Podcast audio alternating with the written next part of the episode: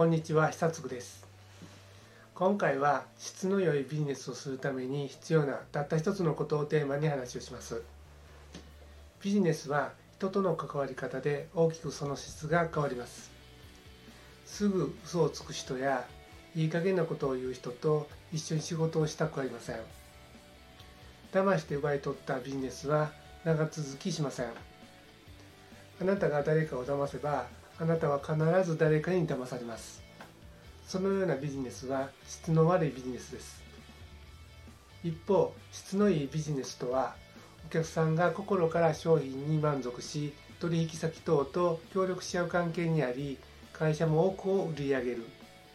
お客さんと取引先と会社の全てが喜ぶ三歩よしのビジネスのことです。このようなビジネスをしていると人が集まってきます。集まってきた人たちと長くいい関係を築くことができます。そうするとビジネスも伸ばすことができます。しかし質の良いビジネスをするというのは簡単ですがいざやってみようとすると実際は非常に難しいんです。何かいい方法があるんでしょうか？どうすれば質のいいビジネスをし続けることができるんでしょうか？お客さんと取引先と会社の全てが喜ぶ三方よしのビジネスをしたいと考えている経営者の方は質の良いビジネスをするための考え方が分かります。これらが分かるとお客さんに喜ばれ取引先にも喜ばれあなたの会社の商品は売れ続けるようになります。そしてあなたの会社の売り上げはアップします。では参りましょう。今回の結論ですが質の良いビジネスをするために必要なたった一つのことは相手を大切に思うことです。そしてこれを経営者であるあなたの信念として心にしっかりと落とし込めるとあなたの行動や言動が変わります。あなたが変われば社員が変わります。社員が変われば会社は変わります。それはお客さんに取引先に伝わり関係が変わってきます。まずはじめに相手を大切に思うことについて話をします。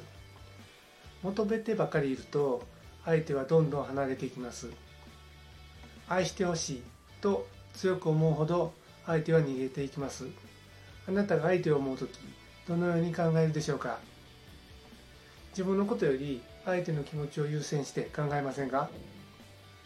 まず自分から相手に愛情を注いでいるのではないですか？相手を大切に思うと相手は自分のことを大切にしてくれると感じます。受け取った愛情を返したいと思うようになります。ビジネスも同じです。お客さんの気持ちになって考える。取引先の立場になって考える。そうすると相手も同じようにあなたのことを考えるようになります。受け取った気持ちを返そうとしてくれます。次に信念に落とし込むということについて話をします。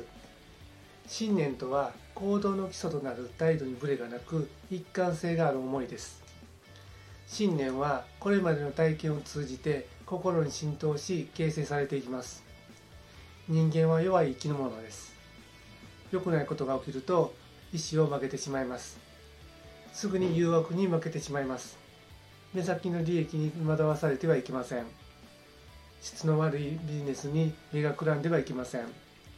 そうならないためにも相手を大切に思うことを信念に落とし込んでいくんです。信念に落とし込むためには目線を足元に向けてはいけません。未来の会社の姿取引先とお客さんとの素晴らしい関係を想像するんです。あなたがやるべきことは相手を大切に思うことです。常に視点がずれていないか確認しましょう。何度も繰り返し確認することで信念に落とし込むことができます。次に行動や言動が変わるということについて話をします。相手を大切に思うことが信念に落とし込まれるとあなたの行動や言動が変わります。あなたが変われば社員は変わります。もしあなたの意に反する社員がいたら厳しく指導してください。それでも変わらない社員はあなたの会社にいるべき人ではありません。毅然とした態度で社員に接してください。社員が変われば会社は変わります。お客さんに取引先に伝わり関係が変わっていきます。ではあなたは会社はどのように変わるんでしょうか。まず一つ目に嘘をつかなくなります。嘘はバレます。すぐにバレなくても最終的にはバレて信用を失うことになります。嘘をつかず自分が本当にいいと思っていることをすることで相手から信用を得ることができます。2つ目に約束を守るようになります。約束を守らないと信用を失います。信用を失うと良い仕事が回ってきません。約束を守るということは大切なことです。約束したならばその約束を守りきる。仕事ができる人ほど地位が高い方ほど小さな約束でも大切にしています。約束を守ることで信用が生まれ人間関係が築き上げられていくんです。3つ目に感謝するようになります。いろんな人が関わり仕事が完成されます。規模が大きければ大きいほど関わる人も多くなります。感謝を忘れた人に協力者は現れません。ビジネスに関わった全ての人に感謝をしその気持ちを相手に伝えることができればまたその相手は協力してくれるようになります。4つ目に礼を尽くすようになります。年下だからという理由で横柄な対応をしているともうその人からは協力してもらえないでしょう。礼がきっちりとできない人に大きな仕事はできません。ビジネスに相手の年齢や立場は関係ありません。失礼のないように礼を尽くすことが必要です。礼に始まり礼に終わるという武士道の精神にあるように他人を尊重するからこそビジネスが円滑に進んでいきます。5つ目に思いやりが持てるようになります。思いやりがない人に人は集まってきません。相手を敬う。相手に好感を持つ。相手の気持ちを察す。